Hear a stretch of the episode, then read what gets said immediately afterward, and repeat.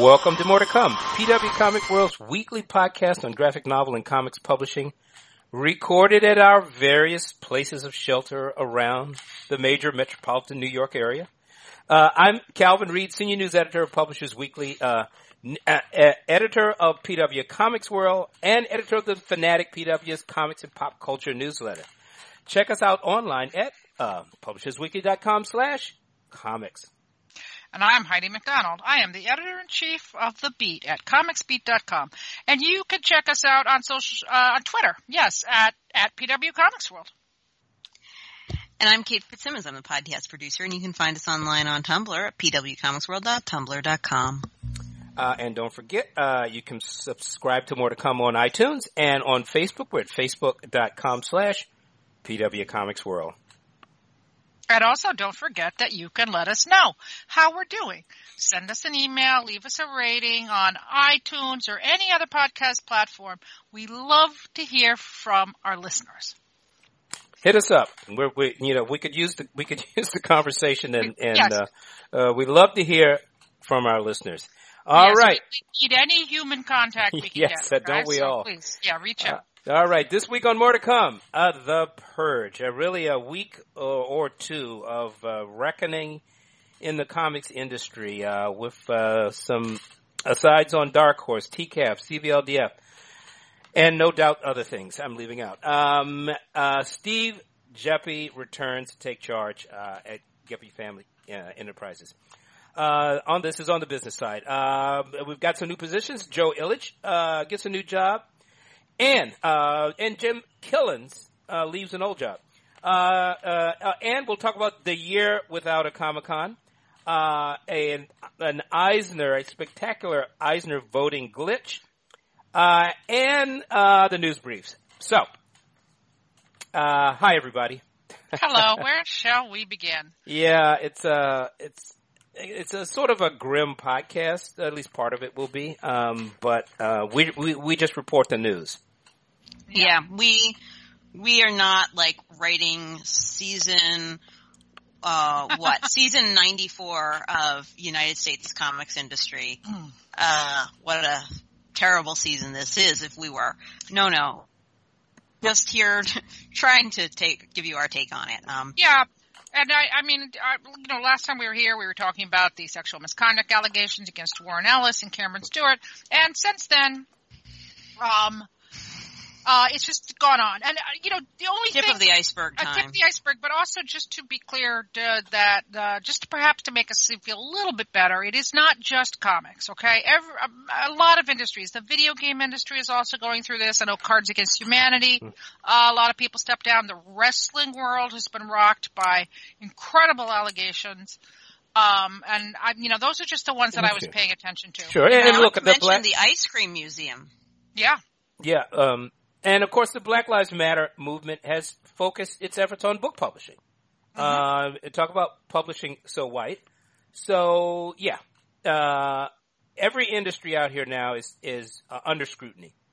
Yeah, um, and I yeah, and it's um you know it's painful. I mean, I will say here and back at Comics Ranch, um, the it, you know it's been a very rough two weeks. I would just mm-hmm. say it's been a very rough two weeks for me personally, just because you know, look, we we know these people. Yes. Okay, we've interacted with these people, and also. I mean, we've interacted with both the abusers and the victims. I mean, reading some of these accounts of, uh, uh, you know, harassment and, and assault is just horrifying. Yeah. So I think we need to say the names, I guess, at some point. Yeah. So, well, I guess the, you know, the, I think the one that had the greatest impact was uh, Dark Horse Comics. So mm-hmm. Washauna Gore. Now we've talked down here before about uh, former Dark Horse editor in chief Scott Allie. Yes. Um, having been uh, at San Diego five years ago, uh, he bit and groped a comics freelancer in the bar. There was uh, some outcry after that, surprisingly. Yeah unsurprisingly, that was a sarcastic surprisingly, mm. by the way, people. Um, and how, and he lost his title as editor in chief, and but and he eventually left Dark Horse, but not for a couple years. And at the time, his excuse was that he drank too much, and now he was sober. Which you know what? That's that's that is good. Okay, that yeah. is good if you are getting help for your addictive addiction problems. Um, however, uh, former Dark Horse editor Shauna Gore revealed that Allie had sexually harassed her over a period of like 14 years. I know it's disturbing. it's disturbing and a very, very graphic and disturbing account of uh, actions and and things that Allie said. And um, even though he isn't employed by Dark Horse anymore, he's still employed as a freelance editor. And mm. you know, within the hour, Mike Mignola, who had employed Allie as a Dark Horse, as Hellboy editor, you know, said, mm. you know, I'm I believe Shauna. Goodbye, Scott Allie.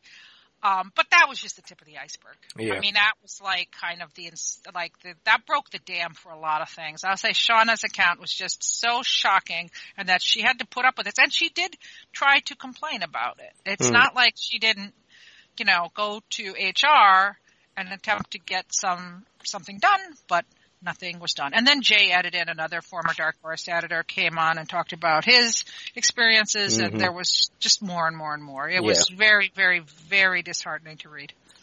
I mean, it's very disturbing because, I mean, Scott had an enormous amount of power at Dark Horse. Yeah, I mean, I don't know the names of a whole lot of editors, especially ones not at the big two, but, you know, his name was definitely around. I oh, knew for it. sure. Yeah. I mean, he edited Mignola. he was the editor-in-chief of yeah. the you know, number four comic book company. I yeah. mean, or three, depending on what month it is. Yeah. So yeah, he was a, a, individual, and I mean, it wasn't just uh, Shauna Gore's account; it was just everybody talking yeah. about him mm-hmm. just being a very abusive boss, and um, you know, casting a pall over over the editorial department, and um, you know, uh, that's bad. I don't even know what to say. Yeah. It's just I, bad. And yeah. Uh, go on, Calvin. No, I, I, mean, I don't really have anything more to add to it. It's, it's just bad. It's disturbing. It went on for far too long. It's hard to imagine, uh, that, uh, Dark Horse leadership didn't, didn't know anything about this, or did they look the other way, or they just, I don't know. But, um, I mean, I mean, Shauna was also a very uh, prominent editor at Dark Horse. Yeah, I mean, and she she was, and she still is. She still works yeah. at Oni. And you know, I'll say I'm friends with Shauna. She's the nicest person who mm-hmm. ever lived. I mean, literally. And you know, she has just kept on with her career in comics. You know, she has stayed as an editor. She was at Lion Forge. Now she's at Oni, and you know, the utmost professionalism uh, you know, really, really respected and liked by the freelancers she works with. And, you know, what a testament to her to, to, you know, to endure this, to survive this, and to remain at the top of her game, you mm-hmm. know? So, I mean, you know, I mean, it's it's it's nobody likes to be tagged as a survivor, but she sure is, you yeah, know. And I yeah. really, really, really. I mean, all respect to Shauna Gore. All yeah. respect to uh, Shauna. No, for sure, for sure. So you know, let's go down. I think that you know we're all still kind of shell shocked. Let's go down some of these other massive um, um, accounts, and then maybe I, I think really the, what we should talk about um, is um, is uh, you know what the the the prognosis is for some of these um, institutions. Yeah. Um, and, uh, and, Kate, we can't see you because we're doing this, so you know, just jump in if you need to jump in. All right. I mean, you guys know these people more and have been in this industry longer, like, and, and much more intimately than I myself. Um, you know, it's it's definitely a a more personal reckoning for you guys. Um, I'm I'm sort of hanging back a bit until I well, I, know, I have something I, to contribute. But I think that you, you know, I think your no, your viewpoint as, as someone who isn't as deeply entrenched in this is very, very valuable. You know, I so. think I think as someone who's not as deeply entrenched in this, it's disheartening, especially when people are like, "Oh, we all knew." like, yeah. oh, we all knew. We knew about that for 10 years. It was terrible. What you gonna do? And it's just like, how much of this is there? Like, like it's, it's like a foundation of like, of like open secrets and bad behavior and you just wonder like how far down does it go? Um, yeah. Well, we got more. We might have more to more to come on yeah, that. To say yeah, that. I, rarely have I ever so little wanted to say there will be more to come. should be the head headline. Should be the headline of this episode. Well, anyway, all right, let's move on. Wish, wish there wasn't more to come. Yeah, there was none, none to come. Um, well, to, to move on to another one. Uh, if you listen to this podcast, you know that Calvin and I, if there's one thing that we both love more than almost anything, it's my favorite thing is monsters. No, it's TCAF. okay, we also love my favorite thing is monsters. We do, but but, uh, but, but we love TCAF. we love We're that on- show. Yeah. Um, I mean, how many times, Calvin, have we sat here rhapsodizing about TCAF? It's the greatest show. It's really the best show in North America. Um, yeah, it is. yeah. Yeah. Yeah. Um, okay. Yeah. Uh, so yeah, go ahead. we've talked about how awesome it is in Canada and Canada and Toronto and how they seem to be so much, you know, there's so many admirable things about Canada and all of that. And we love the show, we love the show, we love the show. Well, little bit of a bummer, um, and really a shocker for me, I have to be honest, that this week, uh, Chris Butcher, the director of TCAF, stepped down from his role. Uh, and he, he said there were several reasons. Uh, number one was that he he needed personal time, and it, you know I follow Chris on social media, and there had been some signs. I, I do think between TCAF, you know, between COVID and and TCAF, everything being canceled, I think it was very hard for him. So he needed Sure. to take time off for his own personal. And then also he wanted to bring along the next level of people who could run the show, Yeah. which is something that you you face. But then he also mentioned that there were that the show had not been racially uh, diverse enough, and that it had not been inclusive of Black and Indigenous peoples.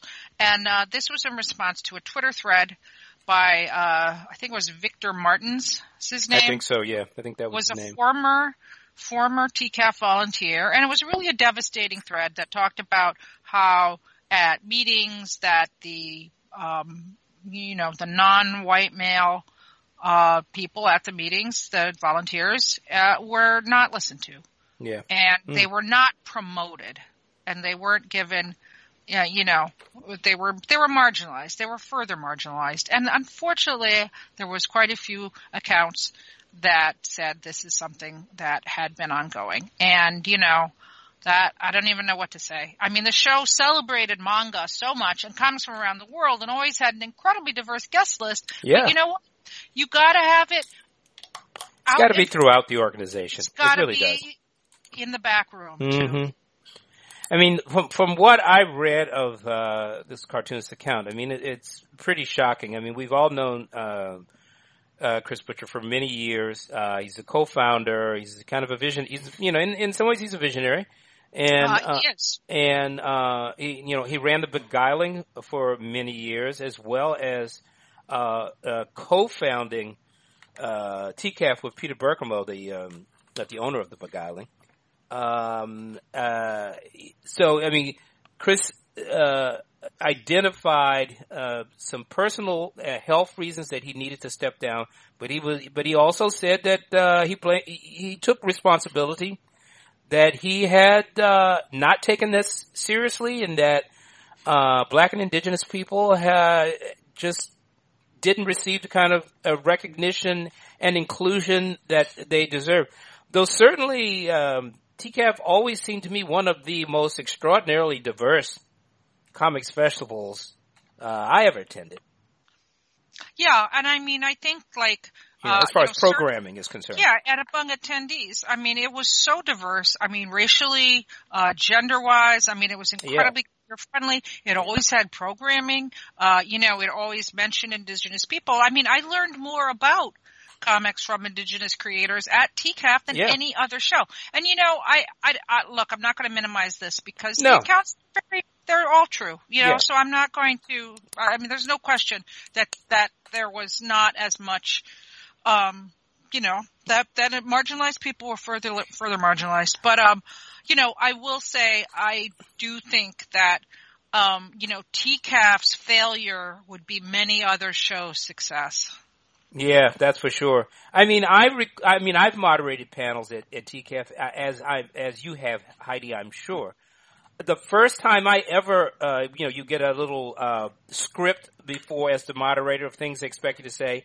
Right. Before I this happened anywhere else, I noticed in my script you were uh, they they asked you to pay tribute to the native peoples who lived in this area, you know, before uh, you know, the the hotel and the research, uh, you know, and the and the reference library took it over. That that that was the first, the very first time I saw that in a script uh, for the moderators to call out to the audience.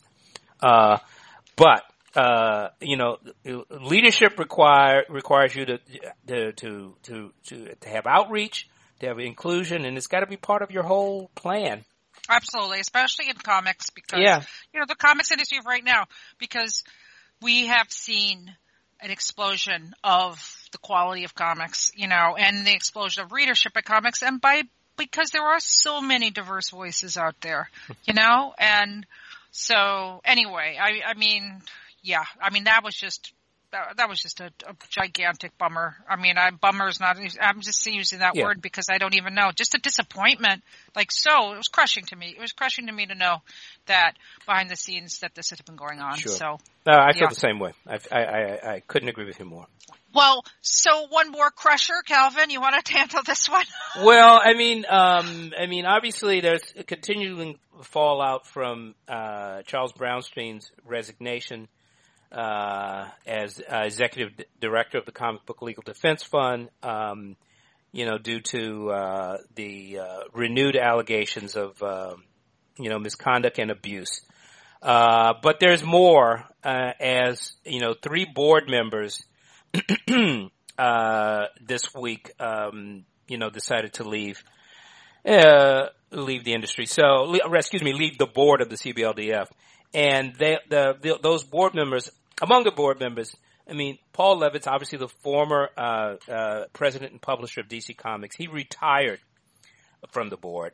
Um, but board members, um, uh, Jeff Abraham, who is al- also the president of Penguin Random House Publisher Services, one of the biggest distribution uh, vendors in the world, uh, resigned from his position on the board, and a librarian, uh, Catherine Keller, also um, uh, resigned from the board. In addition, uh, the CBLDF board, uh, um, you know, essentially issued an apology to their constituencies, um, apologized for how they've handled this, their communications around the most recent events, uh, and they, you know, they have vowed uh, to conduct a, a national search for a new executive director. Uh, uh, they have vowed to look at and expand and reimagine the organization's mission. Uh, and uh, they have vowed to become a better organization uh, at listening to what their consist- constituency tells them they want and need. So, um, yeah, uh, I think what Heidi mentioned earlier about uh, these important institutions like the TCAF, CBLDF is is a critical institution, and I, I think we're all wondering, you know, what lies ahead. How can these organizations uh, be made better and move beyond this this uh, these you know, unfortunate a- a- events? absolutely. I mean, I will say, um, in terms of the CBLDF, you know, when the CBLDF was funded um, years ago, its mission was very different. And you know, like uh, it was founded for comics retailers who are in danger of being charged with obscenity because carrying comics that we do not consider obscene. Um, you know, Alan Moore and Melinda Gebbie's Lost Girls was a Mhm. classic case where that was, you know, uh, there was great danger. It didn't really happen. Um, you know, people uh, try to get guts taken. They are not guts. Um, you know, drama. Raina Telgemeier is uh, and Bone. Yeah. And um, and uh, you know, this one's uh, you know, this one summer. These books that are classics are considered, you know, the banned books. So. Um, you know, the CBLDF mission changed, and um, of course, we could still have First Amendment issues. I mean, we are not out of the woods No, yet. not at all. That- That's always that's Not always going to come back. shot. Yeah, I mean, what CBLDF? I mean, what, what I mean, CBLDF uh, um, uh, was launched to fight censorship. Uh, over time, it has become uh, and aligned has, itself with uh, the uh, the coalition of of institutional anti censorship organizations that stretch across the the reading, film, movie world. Uh, the the the it's a in fact I think the organization is called the Media Coalition, And this is, you know, ABFE, the American Booksellers Association, Freedom of Expression, um, the Freedom to Read Foundation. Um, the, these organizations work to protect the First Amendment rights of retailers, publishers, artists. I mean, CBLDF focuses the comics industry, but it, it is part of a, a, a justice league, you might say, or justice society of anti-censorship organizations. Mm-hmm. Uh, and it, its professionalism has, has grown over time and its ability, uh, to address and to, to hire lawyers, uh, and to fight for these things. Now, I do think the organization, uh, has lost track with what its constituency, uh, thinks is there for. In my Agree. opinion. I think, I think people hear comic book legal defense fund and they think, I am in the comic book industry. I need legal defense for something comic book related. Should they not help me? I think that's what people think. Yeah, and and there's nothing wrong with that. Um, that's why I think CBLDF. Uh, now, look, if you're if you're a comic book artist and uh, you make a book and somebody grabs it and says, "I, I don't want it," uh, I'm gonna, uh, you're gonna be arrested for this. They're on your case. If someone files a Yeah. civil lawsuit against you, that's a tricky proposition for them. But you know what? Maybe they need to rethink how they do their business. Um, Right. and and also, you know, if if somebody basically steals your work and doesn't pay you, Yeah, uh, or you know, does any of That's the true. various things that come That's up true. so often in comics, you know, I, that, yeah, that's People absolutely the to them. case. That's absolutely the case. Absolutely. Uh, I mean, in the book world, uh, those kinds of functions, something, you know, the Authors Guild, for instance, you know, if you're not, you're getting, if you're, you know, getting your royalties are not right, Yeah. or, you know, that, so, but so Yeah, I mean, comics doesn't have the Authors Guild, yeah. so, So- I think people assume that that role is currently filled by the CBLDF. Uh, yeah, I and I mean, maybe it right. not Maybe there needs to be some other organization, or maybe the CBLDF can, you know, widen its umbrella to a few, you know, specifically stated reasonable things that would fall under legal defense for comics. Well, I, I agree 100%. I, I do think that they, you know, uh, uh, what we're talking about is looking at your charter and rethinking it and redesigning it. Uh, in light, and it's a very different world of comics we live in now than it was when the CBLDF was started. Yeah, absolutely. And I mean, um, you know, I think one of the things that there's been a lot of talk about is, uh, you, you know, defending comics journalism. You know, Yeah. I mean, Yeah. with all of these stories. you know, I mean, in the past, I I ran my own site. I didn't have money. I mean, it was, you know, uh, you know, hand Money? out. What is that? We work in comics. Yeah, and it still is. Yeah, you know, comic journalism is not a way to make a living, and you know, I could not report on some stories at times because I did not have any legal. I did not have Right. legal aid case I was sued. And hey, listen, Yeah. I've had plenty of legal run-ins over the years, okay? And luckily the worst one happened when I was with Lion Forge and I never heard what happened, but you know, it was, uh, I didn't have to deal with it and, Yep. um, that's good.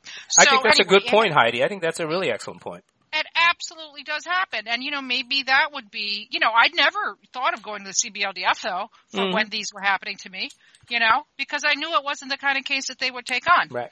And, um, so, uh, but maybe in a new organization it is. And, and we really do need to look at, um, you know, what, what the need should be and what will serve the community.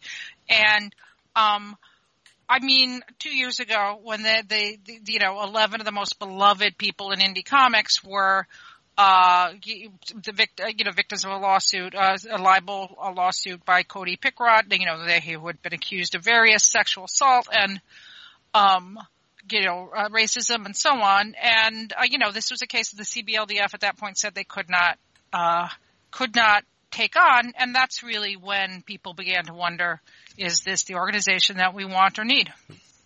Yeah. So, um, I think that these will be genuine conversations. I think the organization is, is kind of shook right now.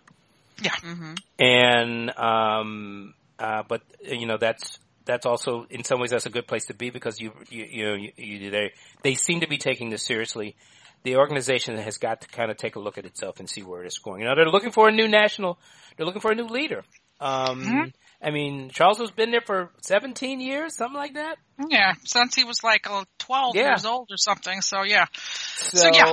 uh, this a is a major uh, uh, um, de- developmental move, a major reorganization, uh, a major culture change.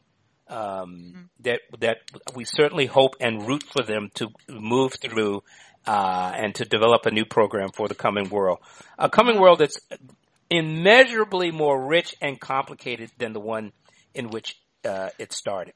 It, it, yeah, absolutely. Um, so, I mean, what do we think about TCAF? You know, I mean, will they survive the loss of Chris Butcher? I think mean, so. I have to believe they will. How do you how do you improve something that seems almost shiny and perfect already? Obviously, everything can be improved, and certainly the relationships between its volunteers and the communities that depend on it has to be constantly worked on, and improved. Um, Absolutely.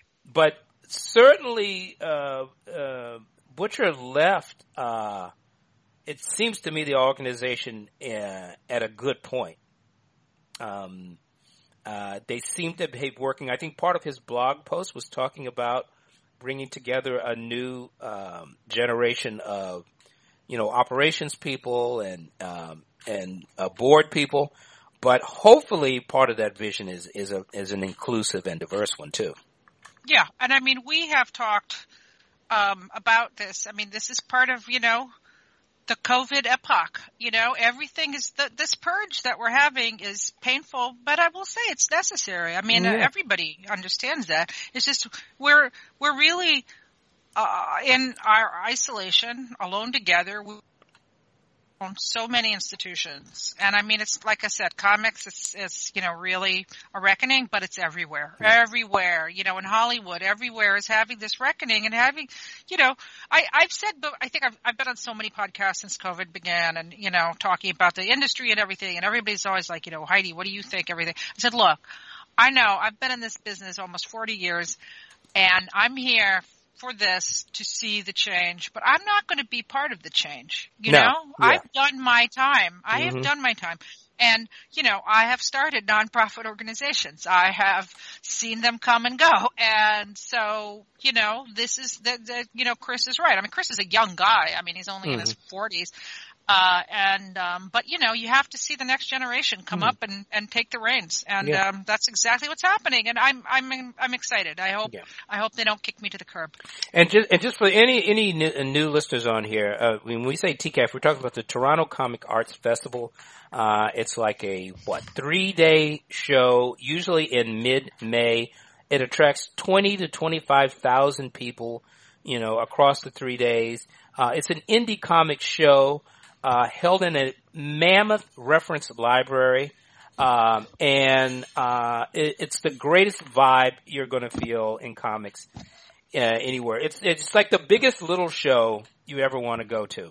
Yeah, Um, and it's um, you know, it's like I said, so many people looking at the diversity of attendees and guests and programming Yes. would think that this show was a success. And like I said, I I, I wish other shows had this Yes. level of In a diversity. in a in a, a vibrantly multicultural city. I mean, Yes, Toronto yeah, is a fabulous city. Yeah, But Heidi, um, in reference to what you were saying earlier, yes, you need to make room for newer generations, but also, I don't think, I don't think that lets any of us off who are still participating in comics in one way or another from growing and changing with the time. oh, a hundred percent, absolutely, no, absolutely, no. You know, like I mean, a mean, lot of people act like in order to make change or in order to grow or change, you know, that's for young people and uh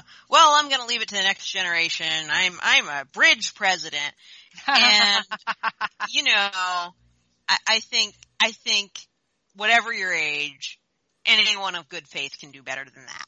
And yes, you have to make room for for more people and new opinions, but you can also you can also look for new solutions yourself.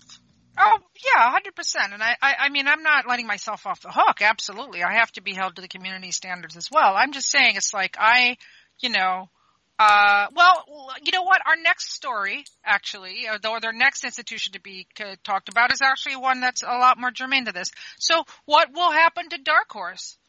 I hmm. mean, you know, owner Mike Richardson. Yeah. Now, Mike he sold fifty percent to right uh, to China, so he doesn't own all of it, but they left him to run the company. Now, just hmm. today, there were allegations of a, a black employee who worked at the Things from Another World about, you know, just kind of systemic racism at Dark Horse, and oh god, uh, and and and being specifically being treated with absolute uh, uh, open racism by uh, Mike Richardson's brother.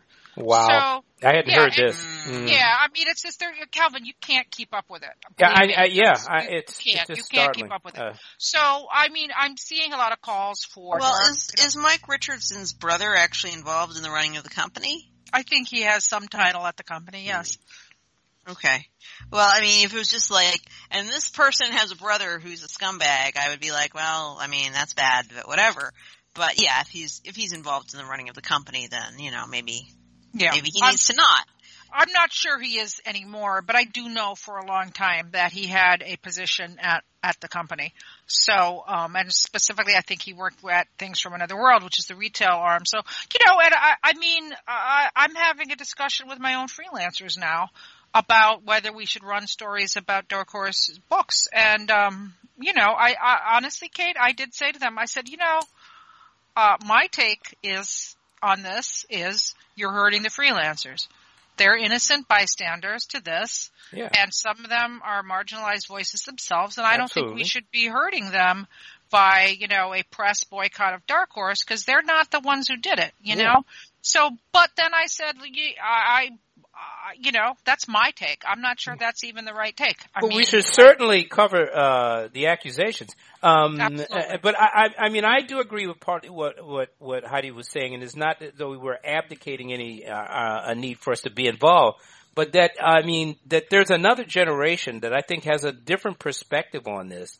Because I'm feeling that a little bit about myself now, even in the book publishing league, as a book, as the book publishing league goes through its uh, conniptions. Uh, I mean, this is an old story about uh, publishing so white. Um, and the book industry has been overwhelmingly white and undiverse uh, ever since I was in it, got in it. so that's this Calvin is not would a know. New, Dad has many years experience with this very thing. But there's a definitely a more there's an engaged, lively, energetic, and super smart generation uh, of uh, young, non-white and white um, uh, uh, people in the business that I just think bring a fresh perspective and energy to this topic. I mean, I'm of a generation, even though I, I, am black, uh, you know, I'm from a generation that really has not been able to solve this problem.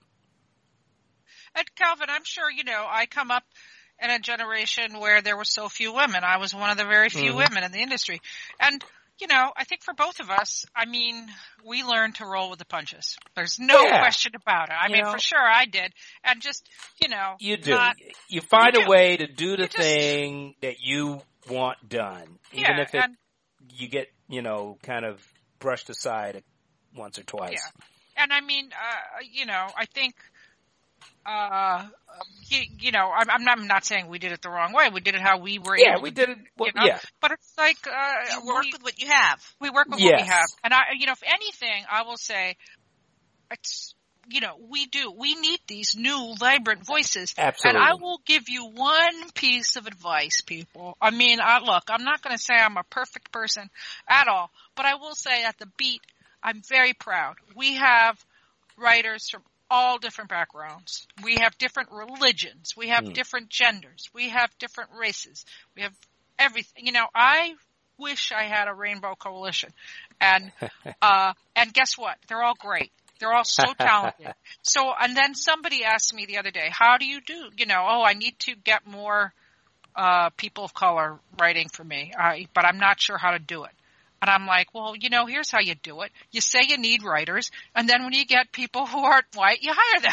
Yeah. I mean, that's how I do it, okay? That's And- how I do it, and it In, works. in this day and age too, it's a lot easier to find potential, yes. you know, people absolutely. than, you know, when we started in this business and there was no such thing as social media. Yeah, uh, or blogging or even if there wasn't, even if there wasn't, just go to freaking New York Comic Con, see who the fans are, see who the writers are walking up and down those aisles. That's not an all-white crowd. You can't tell me that there aren't non-white creators and writers and aficionados and back scene workers chewing at the chomping at the bit to to you know go into positions of prominence. Like when people are like, "Oh, there just aren't any that are," Ah. and all So I can true. say is, "You must be freaking blind." Yeah, yeah, that's absolutely true. Well, you know what? On that hopeful note, uh, and hopefully when we rejoin in three weeks' time, we will have fewer stories of horrific abuse yeah. and about power dynamics to talk about. So, but let's go back to the lighthearted business of, uh, you know, the comics industry being doomed. Uh, so yeah, uh, let's Yes. talk about Again, This is our topic almost every week. So this Yeah, this is we're. So back we're on firmer ground here. Yes. somebody always thinks. Yes, the it's so jolly. industry- Let's go back to our jolly old uh, industry. Uh, okay, no, I, I mean honestly, uh, I, you know, this, like all of this upheaval um, and um, and uh, reckoning is happening against a background of the industry changing so rapidly in the business side. So, Diamond, we've been talking about Diamond all the time here for weeks and weeks and weeks with their saga, their COVID Diamond saga. Uh, so this week a new little wrinkle in that Steve Geppi, the founder of Diamond, the owner of Diamond, um, announced that he was taking over as president of Geppi Family Enterprises. Now this is interesting because last year, last early last year, uh, he formed Geppi Family and Enterprises as a company, kind of a holding company for all of his businesses, including Diamond, um, Diamond Select, um, you know, there, there's a whole bunch of little Yeah. companies that he has, a publishing company and so on that I can't remember the names of. But anyway, and then he hired a fella name of Stan Heineman, formerly of Pepsi, to be the president of GPE. And and if you, funnily enough, on his LinkedIn page, Heineman says he was brought in to modernize and clean up and streamline Diamond's operations. And I heard that's exactly what he did. We saw a bunch of old school employees depart, others given very strange new titles that really didn't make much sense, but okay. Uh, and then some people like uh, Tim Lenahan and Chris Powell kind of elevated. So Mhm. Heidemann came in and cleaned up, but now he's gone. Uh, Geppi is in charge, and we've been seeing him say that uh, you know he's going to run the company more. And yeah, so something happening there. Well, it, you know, it's very interesting because um, uh, when I first saw this, and I was uh, talking about uh, Geppi taking back control uh, of uh, because I mean he I mean Je- uh, Geppi hadn't retired, but he was obviously looking to kind of you know uh, I, I, I guess move into a less more operational uh, directorship of the company. Um, uh, and and I likened it. Uh, I was talking about this with Jim Milliot, you know, uh, the uh, PW's editorial director and business director, and I likened and I said, well, it looks as though Geppi just pulled a, a Len Riggio, which uh, that, so that gave Jim, uh, you know, a chuckle because. Uh, and what I'm referring is to in 2016, Len Riggio, who you know was the founder and owner of Barnes and Noble for many years, uh, he retired, and uh, they hired a guy by the name of Ron Boire to run the company. Uh, and I think a year or two later, uh, he, they fired him. Uh, And Geppi came out of retirement. Riggio, you mean Riggio? Excuse me, excuse me. Yeah. Riggio came out of retirement to take back the job and steer the company for about another year or two until they hired a new guy to take Bart's place. That's uh, Demos uh, Parneros.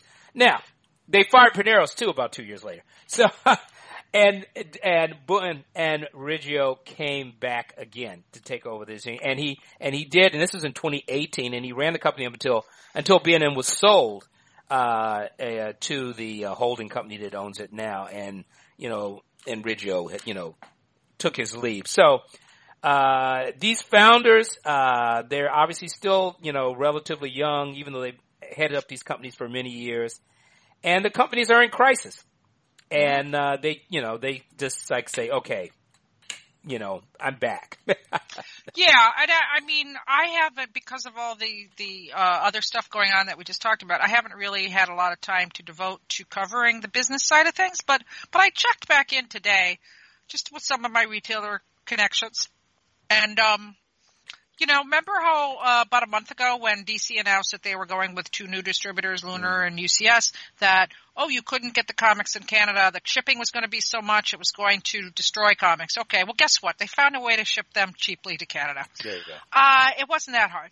Okay, Yeah. it was Well, just people. Seems like a doable thing, yeah. Seems like a doable thing, and they figured it out. Uh, Hmm. Now, today, a very interesting story in the Hollywood Reporter alleging that Diamond is, you know, upping their shipping charges, and retailers are. Uh, Brian Hibbs is complaining about Diamond shipping charges. So you know, there's Oh, woe is the comics industry. Although hasn't that Yeah. hasn't Diamond's shipping uh, cost and quality uh, kind of been a long running uh, complaint anyway? yes. yes. okay, okay, same old, same old. Uh, now, you know what? I'm just going to throw this out here, but uh, I'm hearing that there are might be some bookstore companies stepping in, looking at comics distribution. I, I trust me. I, I tell you, there will be more to come on this. I, I don't That's have anything solid enough to report, but I'll tell you this: as sure as I am sitting here talking on Skype video chat with you two. Hmm. Uh, by the end of the year, December, if there is a comics industry, which there will be, uh, we are gonna, the dis- distribution landscape at that point is gonna look even more, uh, different than it does today. huh, that's interesting. So you, uh, you're hearing that there's a, a book distribution vendor that's interested in entering this market? I've been hearing that for quite a while. Interesting. Uh, I mean, it's know, it's a somewhat eccentric market uh, for uh, book publishers, but who knows? Yeah. Well, along the way with this, uh, the other huge news this week was at Barnes and Noble. Speaking of which, um, in that they they are kind of restructuring now. They got the they have a new owner and a new fellow running it, Yeah. and uh, they let go of all of the specialty book buyers, including Jim Killen, who had been the graphic novel and science fiction buyer for like you know Now, this. This is this mind boggling. They're letting the institutional memory, uh, the knowledge of the category. Uh, I find this, I just find it s- uh, shocking that they would Yeah. let him go. I mean, Calvin, you you spoke with Jim many times. You've known him for a long time, right? Mhm. Yes, yeah. hmm Yeah. I mean, what what was his import to the industry? Well, I mean, well, I mean, Jim, Jim bought across, I mean, science fiction was also his, his area too. Uh, and he's been doing this for what, 30 years, 40 Yeah. years or something? But he was there. I mean, Jim is really that the guiding, being a main, one of the main buyers here in New York of really steering Barnes and Noble into the, the brave new world of, of book format comics. Um, you know, uh, now I'm, I'm sure there are other people there that had a hand in this, but you you can't uh, deny the, the impact uh, that, that Jim Killen had on on buying graphic novels, how they're marketed and presented uh, uh, in Barnes and Noble, the range of materials. I mean, he's been there from the beginning. I mean, we should also remember uh, before comics really broke out in a big way in the bookstore market, it was really in chain bookstores. Now, Absolutely. is where you went to find book format comics. Now, you know, eh, you know, they were all stuck in the humor section, and you know, they only had a shelf or two or whatever. Um, but it grew from that into what it is today, which is really uh, what we, you know, what we used to dream about in the old days. You know, you can walk into a section of Barnes and Noble of floor to ceiling uh, comics of all categories and genres.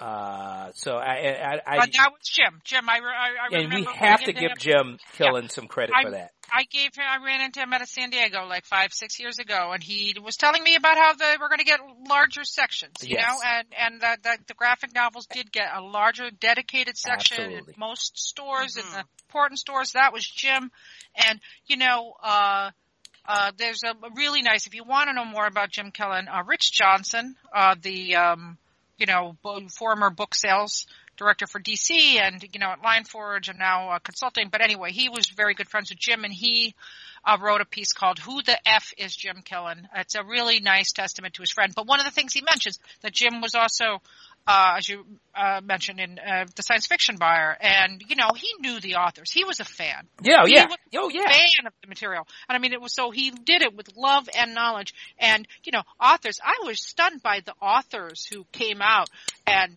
um were just you know tributing Jim Killen. But but anyway, uh, you know, he would have at San Diego every year. Jim would have breakfast with George R. R. Martin uh, until. George R. R. Martin did get a little too big because of the whole Game of Thrones thing. But you know, I mean, this is the level of person that Jim Killen was. You know, he he was beloved by authors, and and also this is the craziest thing ever. But uh, this news broke this week, and you know, at the beat we've been breaking all this cover. I mean, not breaking, but covering all of these harassment stories. You know, and trust me, any headline that says sexual misconduct gets a lot of traffic. Yeah. But the number one post over the last month on the beat was Jim Killen leaving Barnes and Noble. Like by far. I don't even know where all the traffic came from. So people really cared about this. Yeah. No, I it's, think it, it crossed over to book industry people. Yeah. oh, yeah. Yeah.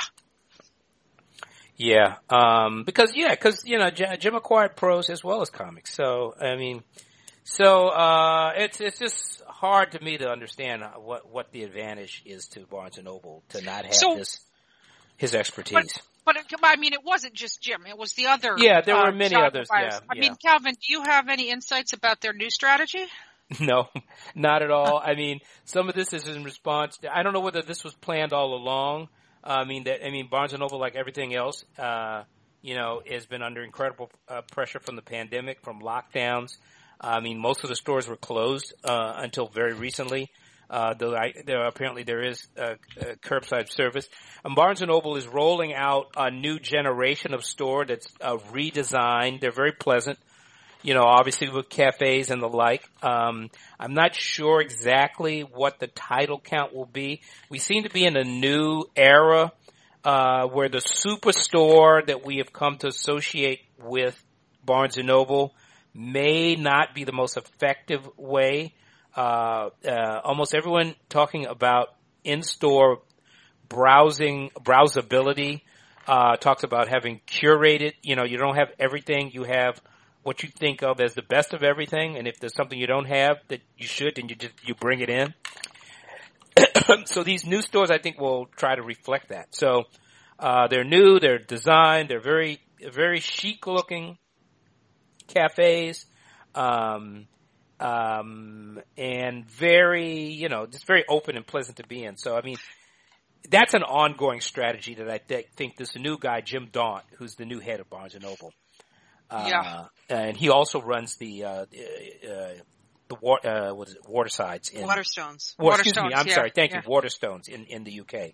Uh, And to give UK. you an idea, guys, Waterstones is like the British kind of like higher end cross between the old Walden books and um, Barnes and Noble, and that their business model is they vary in size, everything from superstores down to small mall bookstores, but they're they're pretty much like the premier bookstore brand in Britain. Mm-hmm. Yeah, yeah. Well, one thing Daunt does say has has said is that he wants to give individual stores uh, more power over the kinds of books that they have, and, they, and this is part of what I was talking about the the, the curatorial aspect uh, of running a bookstore. So that may be a hint as to why the sort of you know Uber buyers may not be quite as necessary Mm. in the long run. Yeah. Yeah. Well, definitely.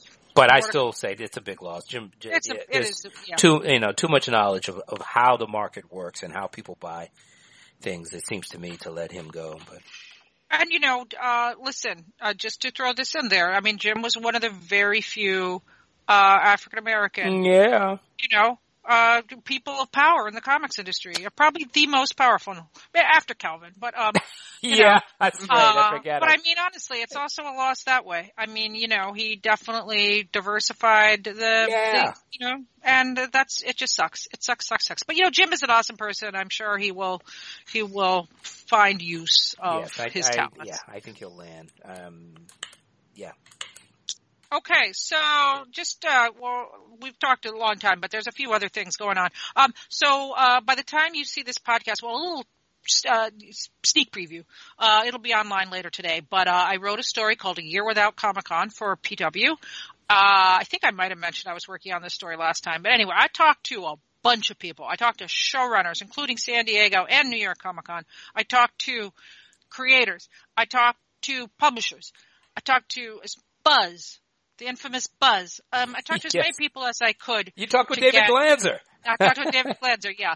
And I talked with so many people just to see, you know, because we haven't addressed this, um, how, you know, like this is a, another huge revenue stream. Comic Con's a huge revenue stream. And, uh, I, I mean, there was, I learned a lot writing this story, you know, talking to people and, um, including how much money you could make at a show. Like major artists can make like five figures oh, uh, in one weekend, not even at a big giant show, like at a regular, Hmm. you know, like Wow. a mid-sized show. Yeah. You know, and, um, like even regular run of the mill, well, I say run of the mill, but you know, like set up at Artist Alley, like for the people who know how to do it, they can make like, they make way more than they can drawing a book. Yeah. You know, they can make like three to five thousand dollars a weekend selling. So they may well find that their primary revenue stream is in fact the com- conventions, No, I, not, many, not many, the books. many do. Yeah. Many creators have, and uh, if not the major, then it's you know absolutely a co-stream. And um, you know, I mean, publishers are just going online. Of course, I mean, we've seen that. I saw that in the library story as well. But um, I don't know, Calvin. What did you? Anything that your takeaway from the story? Um. Uh. What? Well, my takeaway from the story, uh, really is pretty much what you you know what you outlined here. Uh. That um. You know this. I mean, I mean, and we've known this all along. I mean, uh, the San, Comic Con, uh, Comic Con International San Diego, uh, better known as uh, uh, Comic Con to us, San Diego Comic Con. It is a you know a multi-dimensional platform for presentation and for commercial you know uh, you know compensation of all kinds. Uh, it's a beast, um, uh, but uh, the ability for artists of all ki- kinds to both to make money and to put their authors in front of their fans. I mean, I thought that was a highlight of the, the piece too. I mean, we know this. This is a is, this is a prime platform for promoting authors. Um, but it also allows, you know, because very often artists are uh, at the booth of their publisher, uh, but they're also at their own table in Mhm. Artist Alley. Uh, so it's a, a you know, in some ways there's a it's an ecosystem that allows them to connect with fans, to generate income beyond actually the book that they're whatever book that they're working on, uh, and, and then all kinds of supplementary efforts that people talk about. You mean teaching drawing or showing, you know. Uh, it, it, it just shows you what, what a Yeah. complex ecosystem of presentation that the San Diego Comic Con uh, really is. And not only that, but Comic Cons in general can also be can become a, a great way for creators to promote their backlist that maybe maybe they want to be picked up again, or maybe they want a sequel to that they can build bud buzz for projects that have been on ice for a while. Because you know, you walk through Artist Alley, you see someone you like, they've got a stack of some book that looks interesting. Yeah, it came out two years ago, but you buy it anyway. It it really is a good way for creators to have some impact on their own presence. Right, and I mean it's absolutely that's what everybody talked about in the story is like, you know, like you need to have a good social media presence and you need to you need to, you know, have this boosted. I thought it was interesting what Andrea DeMonaco said that she said that um, you know, a lot of publishers have are are I mean, Jacq Cohen from Fantagraphics mentioned that, you know, they're they're doing a huge marketing there, you know, three times the online marketing that they used to do. Um, but uh, Andrea But out that, that conventions do much the same thing. Yeah, yeah, exactly. But uh, I, I, but that's not publishers already have the infrastructure to go online, but individual creators don't. You know, they Mhm. might not already have a s- uh, a web store that's really robust, or you know, a website that's been updated. So, um, yeah, And plus, Yeah. I mean, there's it lacks browsability. Like one of the great things about Comic Cons is the ability to browse I- Artist Alley and to trip over Yeah. an artist or book that looks really interesting that you've never seen before. Yeah. And you know, just browsing the depths of DeviantArt is not going to do it. It's not the same thing. well, it's Yeah. a huge loss. It's a And- huge yeah. loss. And and and then um, consider a world where they've all been wiped out. You know, the biggest one is gone, but really ev- everyone they're all gone. They're all gone. Uh, They're- it's, it's really a dev- devastating blow to uh, you know Yeah. the support system for, for for artists, publishers, and journalists for that matter. And you know, and I, I thought that Christina and Mike, uh, Christina Rogers and Mike Armstrong Mm. at ReedPop were, you know, really great. I mean, it was really great talking to them, but I will say that's one of the saddest conversations I've ever had. Mm. They were just so sad about not being able to put on shows, but they were very realistic about it's going to be a while before we have, you know, it's going to be a long time before we have cons that are the same size as the same as they were. So, um, Yeah. you know, yeah, Well- more to come or less Hey. to come. Sure. So, I mean, there isn't a traditional Comic Con and there isn't a traditional anime expo, but there are going to be some attempts to, you know, bridge the gap with digital cons. Not just the digital version of San Diego Comic Con, but also DC's Fandom. Skybound is also doing their own expo virtual con. Um, and Funimation is doing their own con this weekend, which is free. It's actually, it has already started, as you are listening to this, dear listener, um, it has already started because they are running, starting on Friday, it's free. Just, uh, you know, sign up ahead of time. Um, there are a lot of great options out there to at least, at least get some of the programming and news and stuff that otherwise we're missing. But it is still a huge loss. Yeah, it really is. So let's end this on a. So you know what? Let's end this on a positive note, Mhm, Calvin. Uh, yeah. There's another uh, friend of the podcast who's got a great new position. Yeah, um, Joe Illidge, uh, formerly at Valiant, uh, formerly at uh, a Wave Blue, Blue, a Wave Blue World. I think he uh, wa- was he doing some editorial work at Humanoids also. I think so. Yeah, I mean Joe gets around. So, um, yeah, so he is moving now to to heavy metal. And what I, now? What is exactly his title? His title? I don't have it in front of me. I think he's executive He's editor. executive editor. So, Editor. uh, so congrats uh, to Joe. Uh, he's uh, a dynamic figure in this industry. So I'm anxious to see uh, the impact that he has on heavy metal. yeah, a, a lot of interesting things happening at Heavy Metal. They are a company that stayed really active during uh, COVID, and um, it'll be interesting to see uh, where that goes. Mhm. So yeah, Yeah. there will be more to come on that. So, all right, Um. I've got I've got two very brief briefs. Um, listeners, you may be missing co- comic book movies, but you can actually see them in drive-through movie theaters, courtesy of Amazon. Free. Spider-Man Into the Spider-Verse and Black Panther are available as part of a people of color curated film festival playing for free at drive-through movie theaters all over the country. Sign up to get your free tickets. So yeah, is Michael B. Jordan sort of curating this or something yes. like that? Yeah. Yes, he Mhm. is. And um, the other is that Scott Pilgrim is in progress to become an anime. Now this is cool. Ooh, That's cool. Really cool. I'm really kind of pumped about that. I think Yeah. I am too. Because it'll be Edgar Wright would be is overseeing it apparently. Yep. Yeah. So, So- So That's major. that more is to come on that that, is people. yeah. So uh, all right. Well, we've we've come to the end of our podcast, and if you have two, remember leave us uh, a comment, give us a rating, or leave us a comment. Uh, and also, there will be more Two. Come.